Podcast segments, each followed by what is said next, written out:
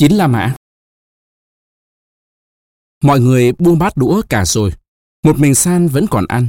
Y vừa ăn vừa nói nói, cười cười. Đó là ảnh hưởng của cốc rượu vang. Y uống rượu không quen. Bữa ăn hôm nay bởi oanh sửa soạn hơi lâu. Muộn quá giờ thường đến một giờ. Cốc rượu nốc vào một lúc. Y đã đói mệt người.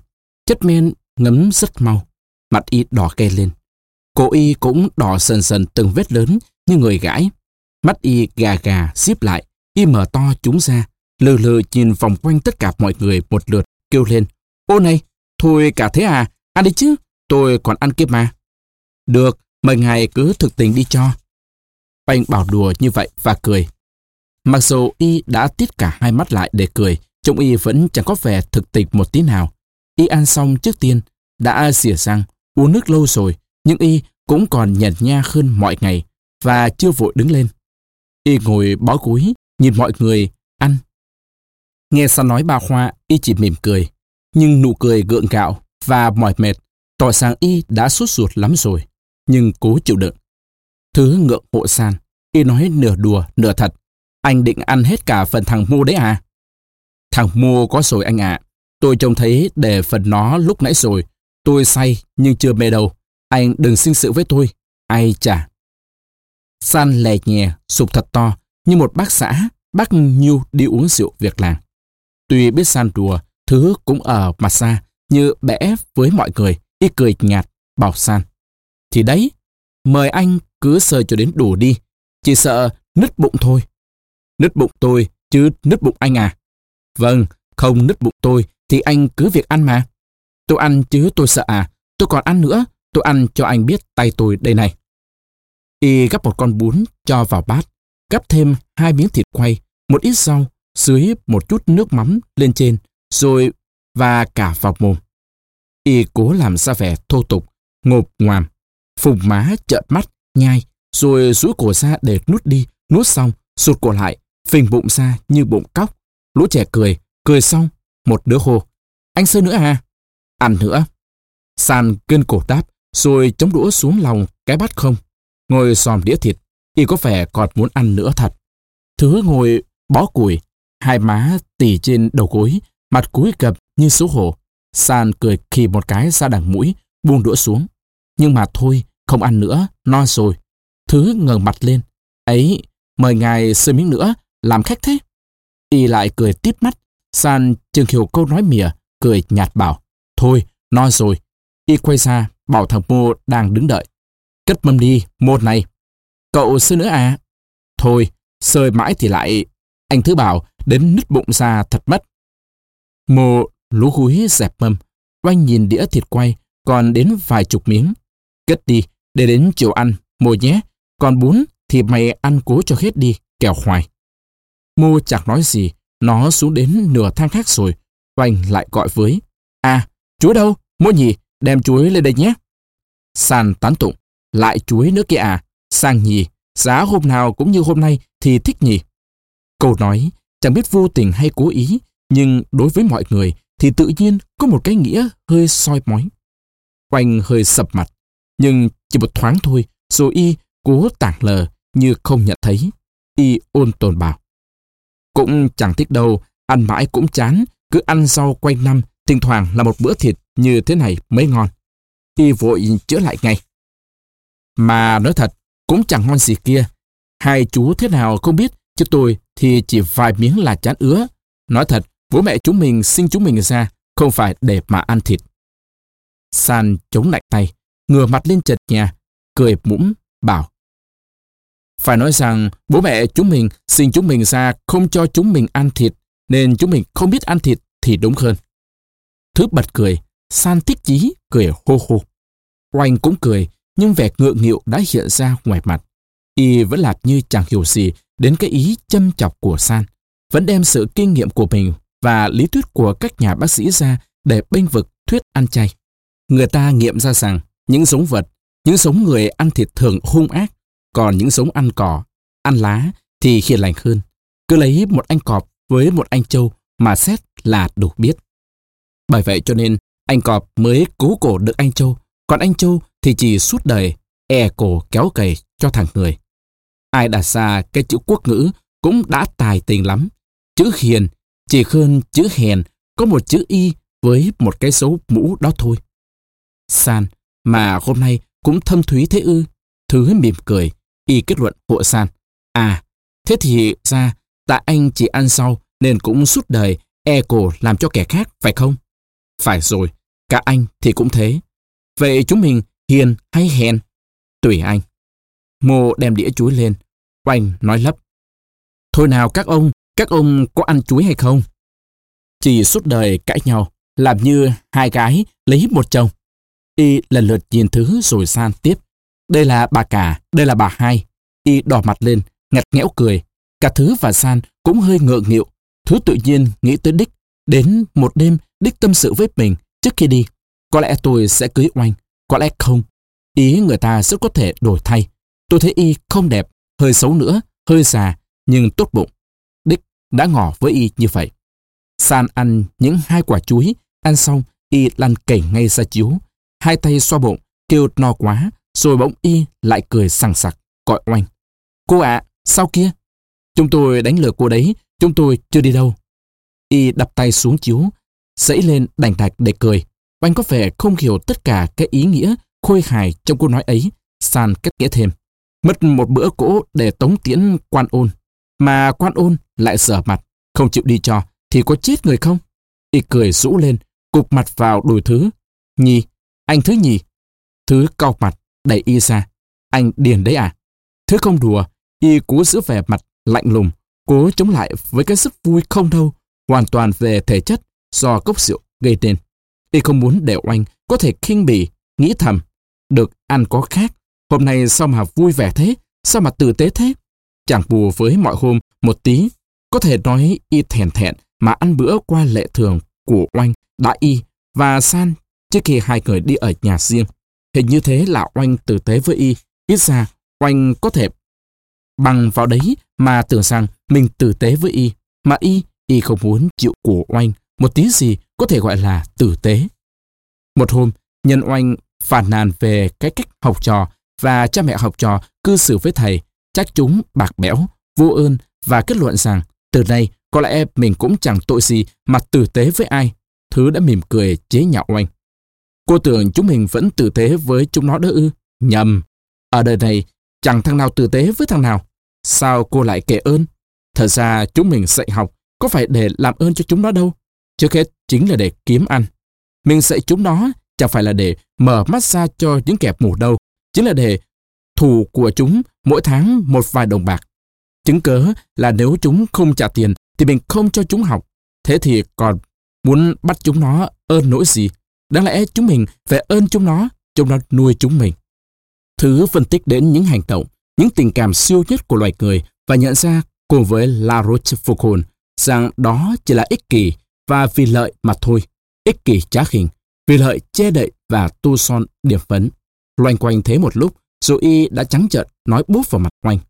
Xét cho kỹ thì ai chẳng vì mình, nói chuyện nhân nghĩa, tử tế chỉ là nói chuyện thừa.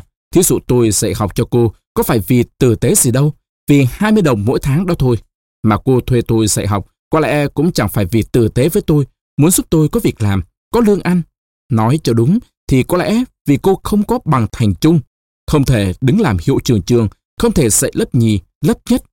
Oanh đã vinh cái mặt đỏ bừng lên. Chưa hẳn đúng. Ừ, chú bảo chú chỉ vì tiền mà chú dạy cho tôi. Tôi chỉ vì mảnh bằng của chú mà thuê chú. Nhưng cả một xứ Đông Dương này chỉ có một cái trường của tôi cho chú dạy thôi ư. Mà cả một xứ Đông Dương này chỉ có một chú có bằng thành trung ư. Tại sao chúng tôi không nhờ ai mà lại nhờ chú? Tại sao chú không dạy ở trường khác mà lại dạy ở trường chúng tôi? Thứ đã cười gằn. Tại sao?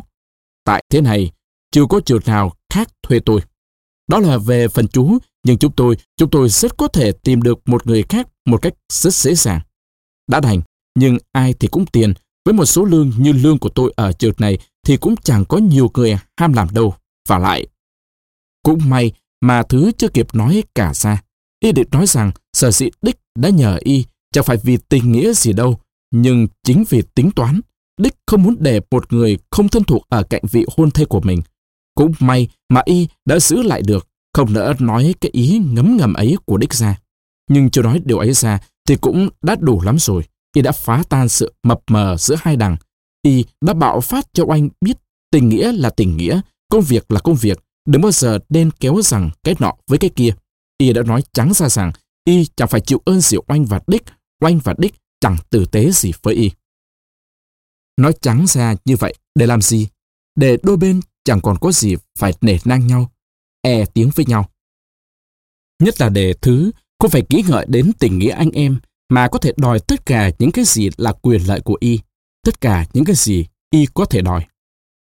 Khi người ta đã chỉ còn là chủ với người làm, kẻ buôn sức, người với kẻ bán sức làm việc của mình, khi người ta đã là hai hạ người, quyền lợi ngược nhau, thì còn có gì phải nể nang nhau nữa. Cứ việc mà tranh đấu, y cứ việc đòi, còn oanh cứ việc mà trục lợi, oanh cứ việc mà trục lợi cho nhiều, cho nặng túi đi. Nhưng hãy coi chừng, có một ngày kia, Thứ sẽ ung dung bảo oanh rằng, ông bà lợi về cái trường này đã nhiều rồi. Anh San và tôi khó nhọc về cái trường này cũng nhiều rồi. Khó nhọc mà chẳng ăn gì. Bây giờ, một là cái trường phải thành của chung của ba người. Có việc chia đều và lợi lộc chia đều. Hai là ông, bà, tìm người khác hay tôi với anh San. Hai chúng tôi phải mở một trường khác dạy. Ấy là nói thế. Thật ra thì lúc bây giờ oanh chỉ có quyền nhận điều thứ nhất thôi. Thầy, thì hiệu trưởng là Y, Y rất có thể từ chối, không ký giấy sang tên. Và lại hai phần học trò mà lại toàn là những học trò các lớp trên trả nhiều tiền ở trong tay Y với tay San. Nghĩa là trong cuộc giành giật lại cái trường, cái khí giới làm việc của mình, Y biết chắc rằng thế nào cũng thắng.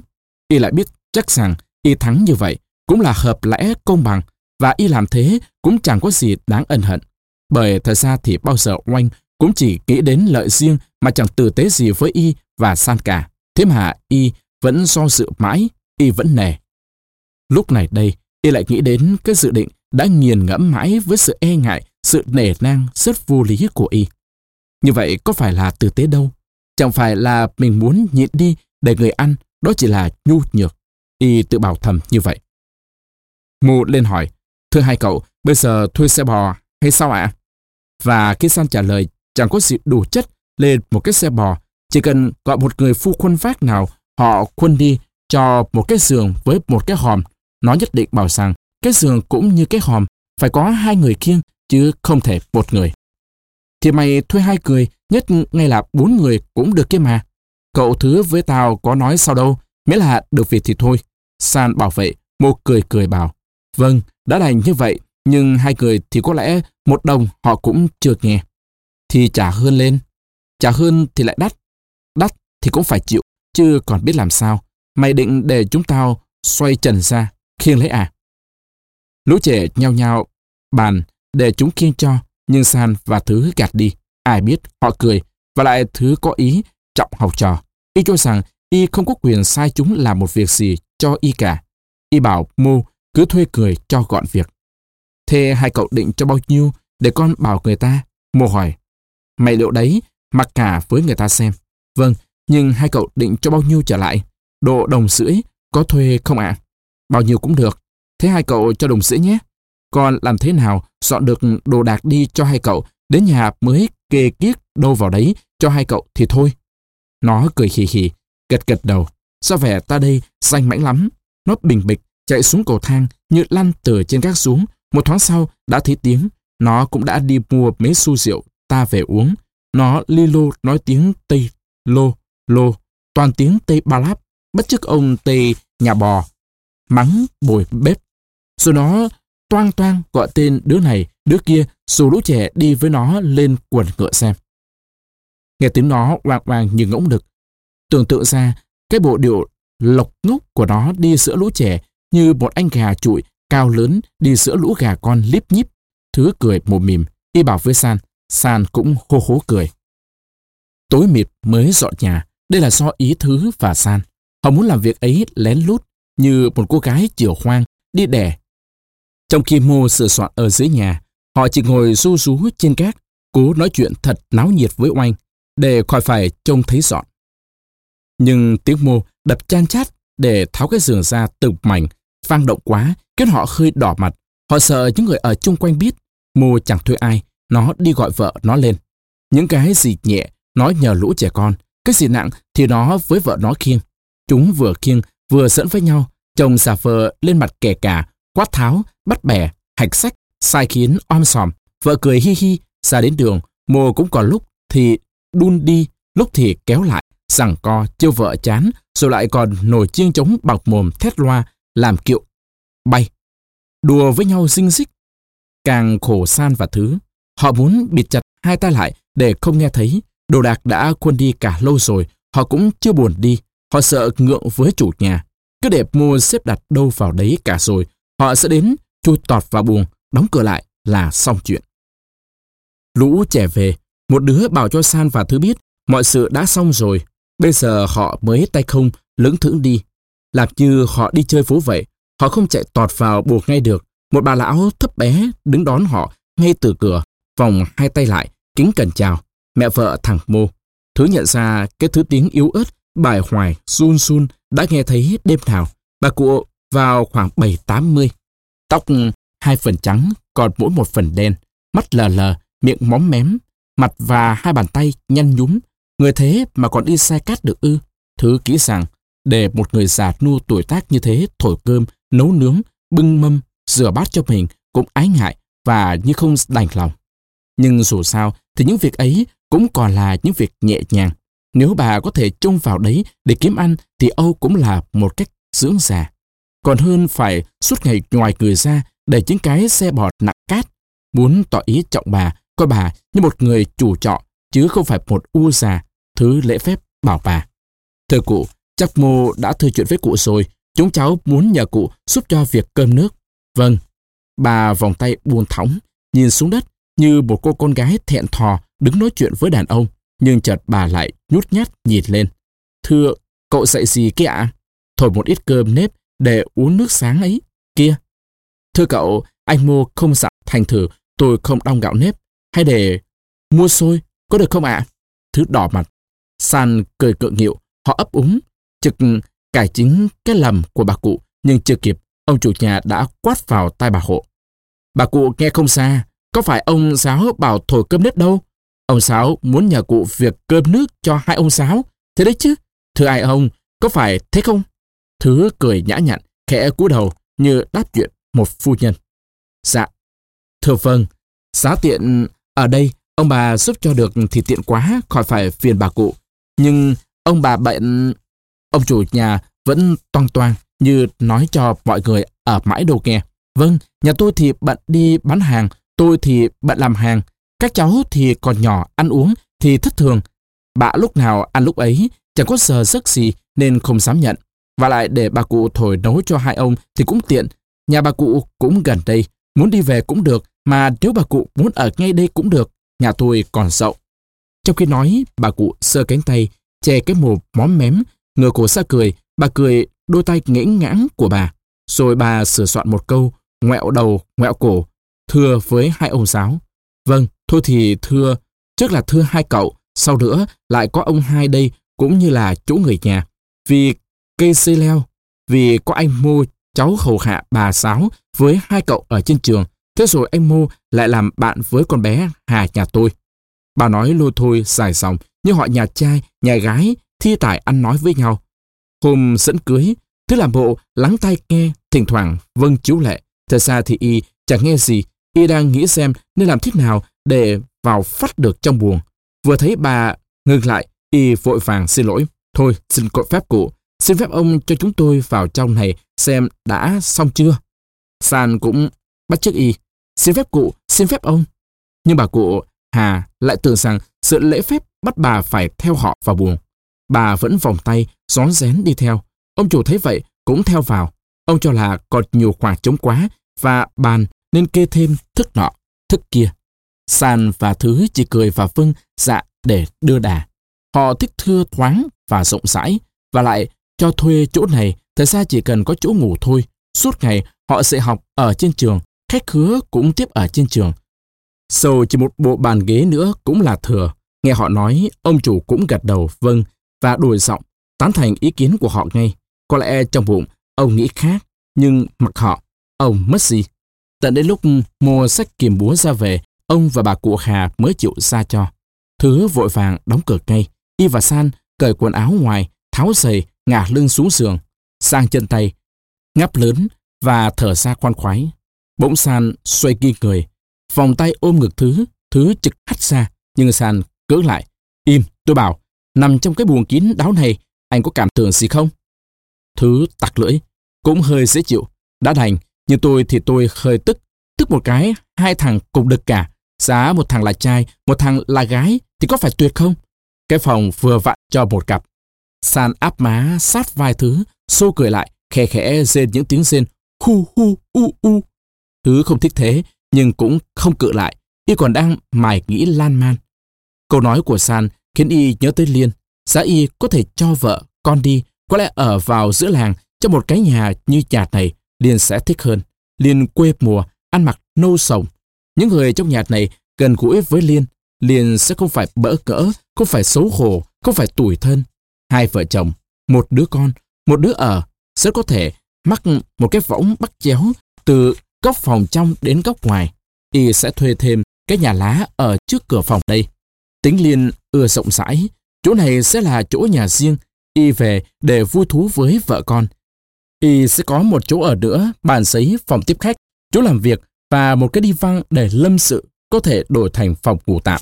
Ở ngay trên các nhà trường, cái các hiên, quanh dùng, Y sẽ để san ở đấy, tùy theo khi việc nhiều hay ít, khi muốn đọc sách hay là chơi với con, với vợ, Y sẽ ngủ lại ở đấy với san hay về nhà riêng. Thế thứ nằm ngây ra, mặc kệ cho mình vuốt ve, nũng nịu, san bạo dạn hơn.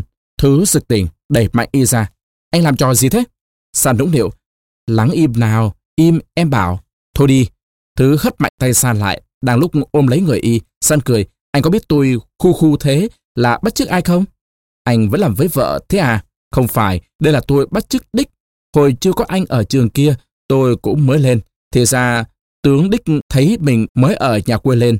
Tướng ấy bắt nạt mình, tợn. Lương tháng có 8 đồng, ngoài giờ dạy học ở nhà trường tôi lại còn phải vẽ địa đồ cho tướng ấy học thi. Anh tính, trời bức như trời bức tháng năm, tôi ăn cơm chưa xong, nghỉ không được nghỉ, phải xoay tròn xa, nằm bò trên sàn gác, vẽ địa đồ cho đích học thi. Nếu vẽ cho nhà trường thì còn đỡ ức mình. Mình đau cả lưng, mỏi cả bắt, toát cả mồ hôi. Họ đã chẳng thương thì chớ, còn cứ trêu mình, đích nằm trên đi phăng với oanh, cứ làm như trời rét, so do cười, nằm sát lại với oanh. Mồm thì xên khu khu khu khu u u u u. Mình vợ con hẳn hoi, bỏ ở nhà để lên đây, xa vợ. Luôn mấy tháng rồi, họ làm thế thì có chết mình không? Những lúc ấy, nghĩ đến vợ, đến con, đứt đi từng cúc ruột. Giọng y nửa đứng đắn, nửa đùa, nói xong, y cười an ác. Tiếng cười thái quá ấy, nghe còn đau đớn hơn tiếng khóc.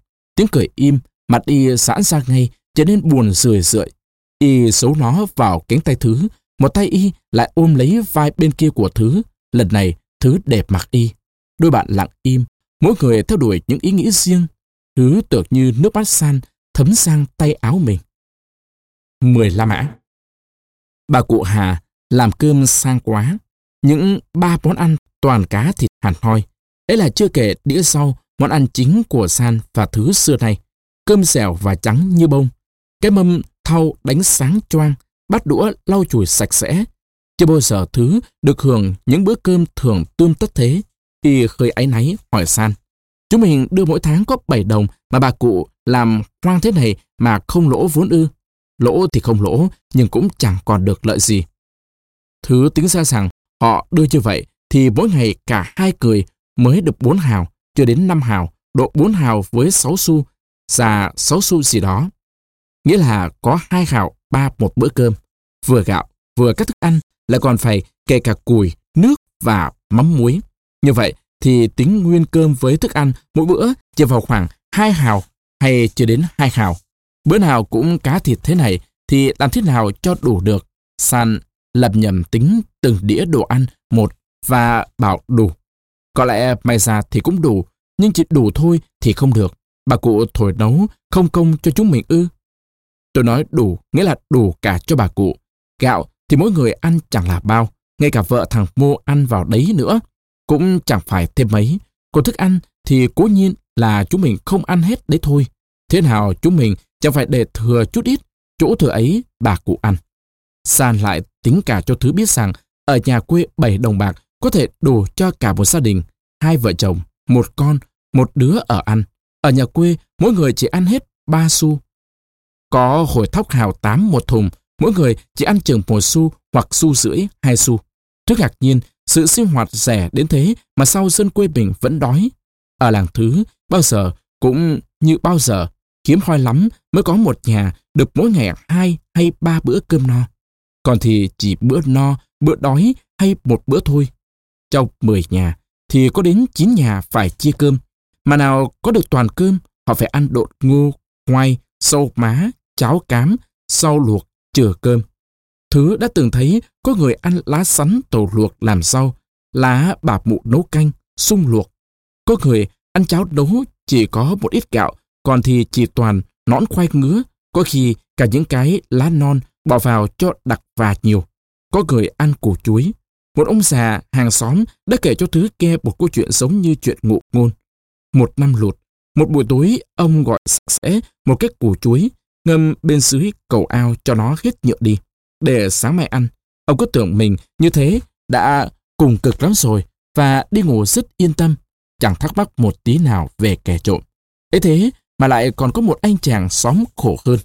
Lúc chập tối trông thấy ông ngâm cái củ chuối ở cầu ao. Đêm đói quá, sinh thèm, không ngủ được, phải vùng dậy, im hơi lặng tiếng lội qua ao, lấy trộm cái củ chuối rồi lại lóp ngóp lội về nhà mình, ăn. Thư nghĩ đến tất cả những điều ấy và lại càng thấy rằng bữa ăn của mình quá phong lưu, có thể gọi là xa xỉ rồi đấy. Y nghĩ đến bà, đến mẹ, đến vợ, đến em. Y nghĩ đến một lão ăn mày có những chiếc răng thưa đến nỗi chẳng chiếc nào dính chiếc nào và cũng sãi, cũng rớt, cũng bẩn thỉu như cái thân hình com som và dài thườn thượt của lão ta. Hình như lão có họ hàng xa xôi gì với nhà y, nên mỗi lần đến, bà y bảo đem cho những một xu, những người kia chỉ được một chinh hay một kẽm thôi. Lần nào thứ cũng tranh lấy cái việc đem cho. Chẳng lần nào y chịu cho ngay, y nắm chắc đồng xu ở trong tay, bắt lão đọc cho nghe bài vẻ con chuột. Chẳng biết lão đặt xa hay học ở đâu mà cả vùng y chỉ có mình lão biết. Hồi ấy y mới chỉ là một thằng bé cọt con, độ lên 4, lên 5. Y nghe nhiều đến thuộc cả đi. Nhưng bây giờ thì cố nhớ lại, y cũng chỉ còn nhớ được 4 năm câu vào quãng giữa thôi. Tí hợi, khai thiên, đặt tên là chuột, cái đuôi vuông vút, cái mõm thì dài, trời làm đại hạn. Lão chỉ đọc, chứ chẳng hát hoặc câm nghe, nên khi y đã thuộc hết rồi, thì nghe đi, nghe lại cũng chẳng thú vị gì. Nhưng y cũng cứ cố bắt lão đọc cho bằng được mới nghe. Hình như y muốn làm tội, làm tình lão ta chơi. Lão để sục ba, bốn lần rồi mới chịu đọc về. Biết không đọc cũng không xong, nhưng lão đọc bằng một cái giọng miễn cưỡng, bực mình, hấp tấp vội vàng. Tiếng nọ vấp vào tiếng kia và thường thường ăn bớt câu như sốt ruột. Muốn chóng xong hoặc chưa hết bài đã ngược lại, ì ra, không đọc nữa. Thế rồi mặt khó đăm đăm, nhăn nhó, lão nút nước sải, xít đến xịt một cái qua những kẽ răng thưa, hơi há mồm xa, khoe những chiếc răng lênh khênh, những như suốt đời chưa bao giờ ăn cả. Y nghĩ đến một câu của Gandhi mà y chỉ còn nhớ mang máng, nghĩa đại khái của câu. Mỗi miếng ăn, ăn vào lúc chẳng cần ăn là một miếng sạch lấy của những người khổ đói. mầm có những hai bát cá siêu, san và thứ, bạt nhau, hai người ăn chung một bát thôi, còn để cả bát kia nguyên vẹn, để bà cụ Hà không phải ăn thừa. Đó là một cách kính già. Tự nhiên thứ lại nghĩ đến bà Y. Bà cụ Hà chắc phải coi Y một ông giáo như là một người cách biệt hẳn bà. Trên hẳn bà, thuộc vào cái hạng như bà chỉ đáng làm u già đầy tớ. Hẳn bà không ngờ rằng ông giáo lại có một người bà cũng sách dưới như bà, lam lũ như bà, mà lại còn khổ hơn bà một nước là phải đói. Thứ không ao ước gì hơn là có thể nuôi bà y mỗi ngày hai bữa cơm như hai bữa cơm của bà Hà bây giờ. Một ý nảy ra trong cối óc y, mời bà theo mình để bà thổi nấu cho mình với san ăn. Như vậy thì có phải bà đỡ vất vả mà lại được no không? Mà y vẫn chỉ phải tiêu bằng ấy. Việc ấy giá thực hành được thì cũng hay hay, nhưng y sợ mang tiếng với san. Đã muốn phụng dưỡng bà thì phụng dưỡng gia hồn, chứ nuôi bà để bà làm đầy tớ cho mình thì thiên hạ cười vào mặt. Và lại, bà cụ cũng chẳng chịu đi nào. Vợ con thứ còn phải ở nhà thì đời nào bà cụ chịu đi để y nuôi. Thỉnh thoảng, thứ biếu cụ, xăm ba đồng để ăn quà, cụ vẫn giữ tiếng không chịu nhận. Hai vợ chồng, cháu đi ăn riêng, đã chẳng có cháu được tí gì. Bà cụ cứ nghĩ thế là tự làm khổ cái thân mình một cách vô lý quá. Bà Thứ đã khổ suốt cả một đời. Thuở bé, bố chết mẹ đi lấy chồng. Bà đã phải đi làm con nuôi nhà người cùng với người em. Người ta nuôi có phải vì hiếm hoi gì đâu, chỉ là cầu lấy việc đó thôi. Nghĩa là đi ở không công. Cái khổ, còn biết nói thế nào cho xiết. Lớn lên lấy chồng nghèo, chồng lại cờ bạc, rượu chè. Cứ vợ làm sẽ được tí nào, chồng lại phá đi. Vợ chồng đánh, chửi nhau. Rồi nhân một chuyến thua ông chồng cầm cố sạch nhà cửa, ruộng, vườn, bỏ làng đi biệt tích, chẳng bao giờ còn về nữa. Năm ấy, bà mới có 23 tuổi và mới được một người con. Bà ở vậy nuôi con, gây dựng cho con, rồi nuôi cháu, gây dựng cho các cháu. Suốt một đời, bà chỉ những làm, những lo hết việc nọ đến việc kia, chưa một phút nào được sành sang. Bây giờ tuổi già đã đến rồi, đáng lẽ bà đã đến lúc được nhàn, thì nhà lại túng và các cháu, đứa bé còn bé quá, chưa làm gì được. Những đứa làm được thì lại có vợ, có con. Chúng nuôi vợ con chúng chưa xong, còn nói gì đến chuyện nuôi bà nữa. ấy thế là bà lại vẫn phải lo, hết lo ăn, lo mặc, lo tiền thuốc thang lúc ốm đau, lại còn lo sao dành dụng được một món tiền vài ba trăm. Để lúc chết làm ma, khỏi phải để khổ đến con, đến cháu. Sao lại có một người từ lúc bé cho đến lúc già là chỉ những lo là lo như vậy. Thứ thương bà lắm, thật lòng y muốn sống suốt đi 10 năm đều có thể làm cho bà sung sướng lấy vài ba năm trước khi rời cõi đời khổ ải này. Y rất sợ bà chết đi mà chưa được hưởng một chút gì, chưa trông thấy một tí gì của chính y. Y rất có thể không nuôi vợ, con để nuôi bà, nhưng bà cứ lại không bao giờ chịu để cho y làm thế. Bà giữ tiếng, có lẽ chỉ khi nào Thứ đem được vợ con đi thì bà mới chịu đi. Nhưng nghĩ đến lúc ấy, Thứ vẫn thấy ngại ngùng. Già trẻ là hai cái thái cực không nên để gần nhau. Thứ kinh nghiệm đã biết rồi, bà già chưa bao giờ được ăn ngon, không thể quan niệm rằng người ta có thể ăn ngon. Chưa bao giờ được nghỉ ngơi, không thể tin rằng người ta có quyền được nghỉ ngơi. Chưa bao giờ được vui vẻ, yêu đương, không bằng lòng cho kẻ khác yêu đương và vui vẻ. Trước mắt bà, Thứ vẫn phải luôn luôn đóng bộ mặt ghét Liên. Y vẫn phải giả vờ, chép miệng, lắc đầu nghe bà phạt nàn với Y về những tật hoang phí vô lối, lười biếng của Liên. Tuy Y biết Liên vẫn lo bóp người đi, ăn chẳng đủ no và chỉ săn sóc đứa con nay xài. Mai đẹp của Y cũng đứt hết thở rồi. Khốn chi lại còn phải làm để kiếm tiền thêm nữa. Ấy là bây giờ Liên còn phải làm mà ăn còn thế. Y chỉ giúp đỡ Liên ít và ngấm ngầm thôi. cũng chỉ là lúc Liên hoàn toàn trông cậy vào chồng. Y đã đoán trước xa những sự ghen tức, những lời kêu ca, say dứt, những nỗi buồn xỉn, cay nghiệt của bà. Rồi bà chỉ những hậm hực suốt ngày, chỉ những tiếc tiền, những nặng mặt xa mày, giận dỗi, mát hờn mà cháu cũng bực bội, buồn sầu, ngao cán, gia đình mất hạnh vui. Bà khổ, liên khổ, mà nghe chính cả y cũng khổ. Con người ta, vào cái hạng phải nai lưng ra lạp, mới có được miếng ăn thì chỉ lo sao kiếm nổi một ngày vài bữa cơm no đã chật vật lắm rồi. Nhưng thật ra thì ăn no đã đủ đâu. Nếu sống mà không thấy sống là vui thì thật không đáng sống. Chao ôi, cuộc sống như cuộc sống của chúng ta đang sống bây giờ đã thật có gì đáng cho ta thấy vui chưa? Người ta ghét nhau hoặc yêu nhau nhưng bao giờ cũng làm khổ nhau cả. Tại sao như vậy? Vợ mô đi làm về, tạt qua sân, đi thẳng vào bếp của ngôi nhà lá. Ngôi nhà lá hiện không có người thuê. Bà cụ Hà được dùng tạm, không phải tiền nong gì cả. Bà và Hà vẫn ăn cơm trong đó, San đưa mắt ra hiệu, bảo Thứ nhìn. Y lấm lét, nhí nhảnh. Trông ghét lắm, Thứ lử mắt, tỏ ý không bạc lòng và ra hiệu cho San biết ông chủ nhà đang ngồi xay bột đậu ở ngoài sân có thể trông thấy được. Y cũng nhìn ra nhưng vẫn giữ nét mặt trang nghiêm và làm như không chú ý. Hà không đẹp, dáng người cứng, đuỗn, mặt dẹt quá, cái mũi hơi đỏ, da sần sần, nhờn, trông như bẩn. cổ chân, cổ tay thì thô lắm. Nó bước mài, cái đầu hơi ngoẹo đi như thẹn. Còn cách hè độ 10 bước, nó ù té chạy tọt vào. Thứ nghe tiếng nó cười di dí như vừa cười vừa bịt mồm và tiếng bà cụ cào nhào chửi. San lại, đung đưa đôi mắt, cười. San thẹp những cử chỉ uốn éo, nũng nịu, y vẫn thường kêu với thứ.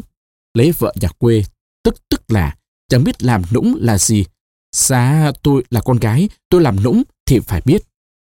cửa buồng đóng chặt rồi, đôi bạn nằm khỉnh trên giường, vừa xỉa xăng, vừa bàn tán nhỏ với nhau về vợ thằng Mô.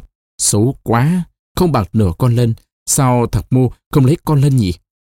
San bảo thế, Lân là nhân tình cũ của Mô.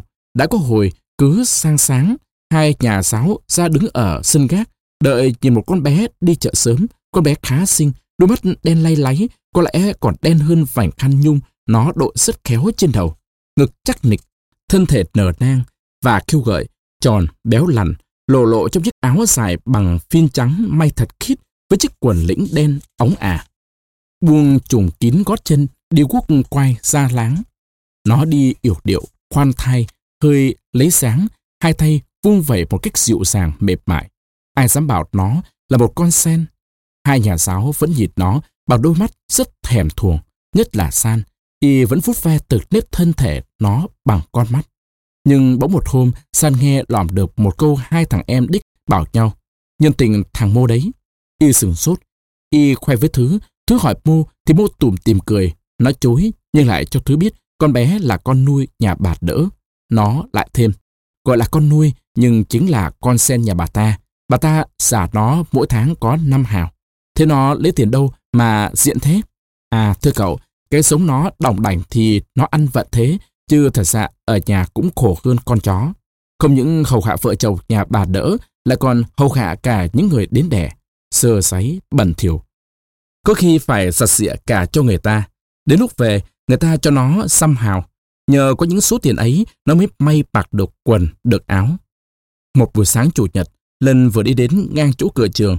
mộ đứng trong nhà, dặn to một tiếng. Lân quay vào, tuét môi cười.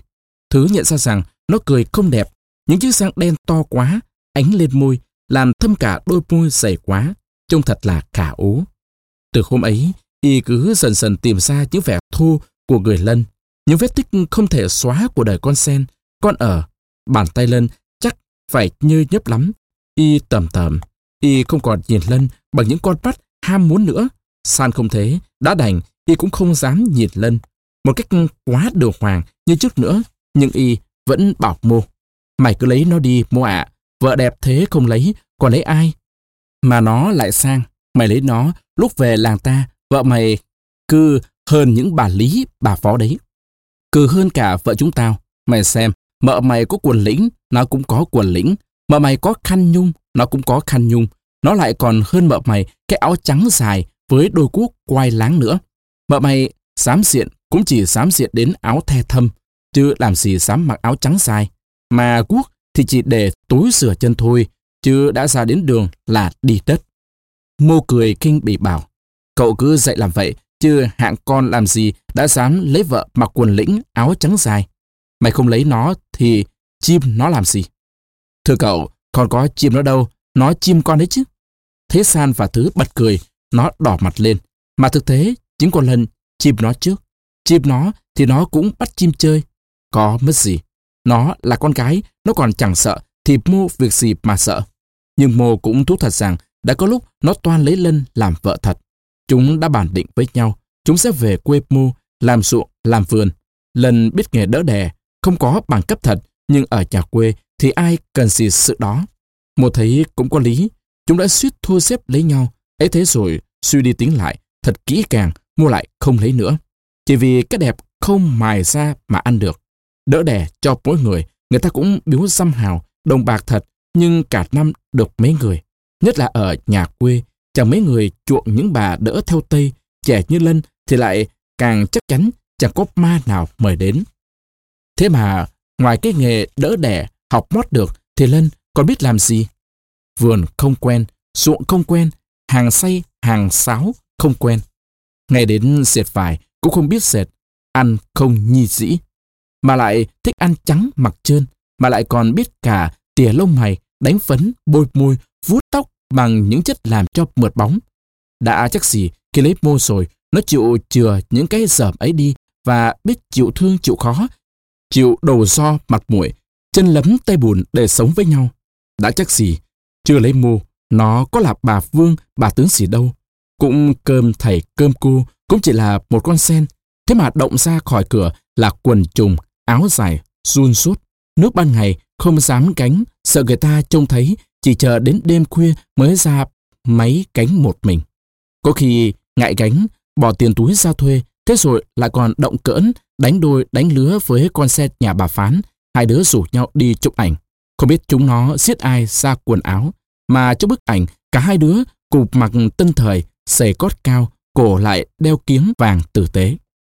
Chắc là đồ lè của hiệu ảnh cho thuê, chứ sắm thì những mã ấy lấy tiền đâu, mà mượn thì ai dỗi khơi mà cho những quân ấy mượn. Đó là nói theo đúng cái giọng của mô. Nghe nó nói thì ra sự nói kết con lên lắm, nó mỉa mai và hàn học. Nhưng San bảo thứ. Thật ra thì cô cậu cũng thèm sò sãi. Anh tính, miếng ngon thì thằng nào chẳng thích ăn. Có thằng nào thích của không con. Mà lấy vợ thì anh con trai nào chẳng vậy. Ngu đến đâu mà không biết thích con gái đẹp. Tôi thì tôi đoán chắc thằng Mô cũng muốn lấy con lân lắm. Nhưng nó không dám lấy, ở nhà quê nó có vườn đất, nhà cửa gì đâu. Mẹ nó chỉ có đâu một xào vườn với một cái túp con con. Nó sợ xấu hổ với con kia. Với lại con kia, về trông thấy cơ cảnh ấy chắc cũng sinh chán mà chẳng sớm thì muộn cũng tìm đường, tìm nẻo tách. Chắc là cậu cả mua suy tính thế, chứ còn lần đẹp thế thì sao mà không muốn lấy. San mỉm cười bảo thêm, đừng nói gì đến thằng Mô, nghe đến hạng chúng mình mà không phải lấy ư. Tôi hỏi thật anh, anh chẳng hạn, nếu nó lấy anh thì anh có lấy không? Thứ nghĩ đến những bàn tay nhơ nhấp của Lân và tỏ ý ghê tởm với San. Vẽ e chuyện, San nhạo thứ, thế những cô đỡ, những cô nữ khán hộ quần áo trắng lôm lốp thì sao? Anh chẳng cảm ngấm ngầm cô chiên mãi đó ư? Thứ cười nhượng bộ. Thế có lý, chúng ta vẫn tự phụ không định kiến, nhưng thật ra vẫn còn nhiều định kiến. Chúng ta còn để ý quá nhiều đến những cái tên. Và y hỏi lại San. Thế còn anh, nếu nó lấy anh thì anh có lấy không? San ngập ngừng một chút rồi cười. Ngay ở đây thì có lẽ không, nhưng đến một chỗ khác, chẳng ai biết tôi, biết nó là ai thì tôi lấy. Nghĩa là anh sợ mang tiếng chứ gì. Đó, anh đã thấy chưa? Nghĩ người ta cũng buồn cười. Vợ ngoại tình mà cười ngoài chưa biết thì tất nhiên là cũng đau đớn đấy. Nhưng chưa đến nỗi đâm chết nhau hay ly dị nhau đâu. Thế mà việc đổ bể xa rồi thì nhiều khi phải khóc mà bỏ nhau cũng bỏ. San hơi đỏ mặt, cười xòa, nói lấp. Tóm lại thì anh hay tôi cũng không muốn lấy con Lâm. Và lại, muốn cũng chẳng được nào. Nó à, cảm thằng Mô, chứ có cảm chúng mình đâu. Với lại, chúng mình có vợ rồi. Hãy xếp chuyện con Lân lại. Tôi phải học một lát, kẻo hết chưa, còn gì.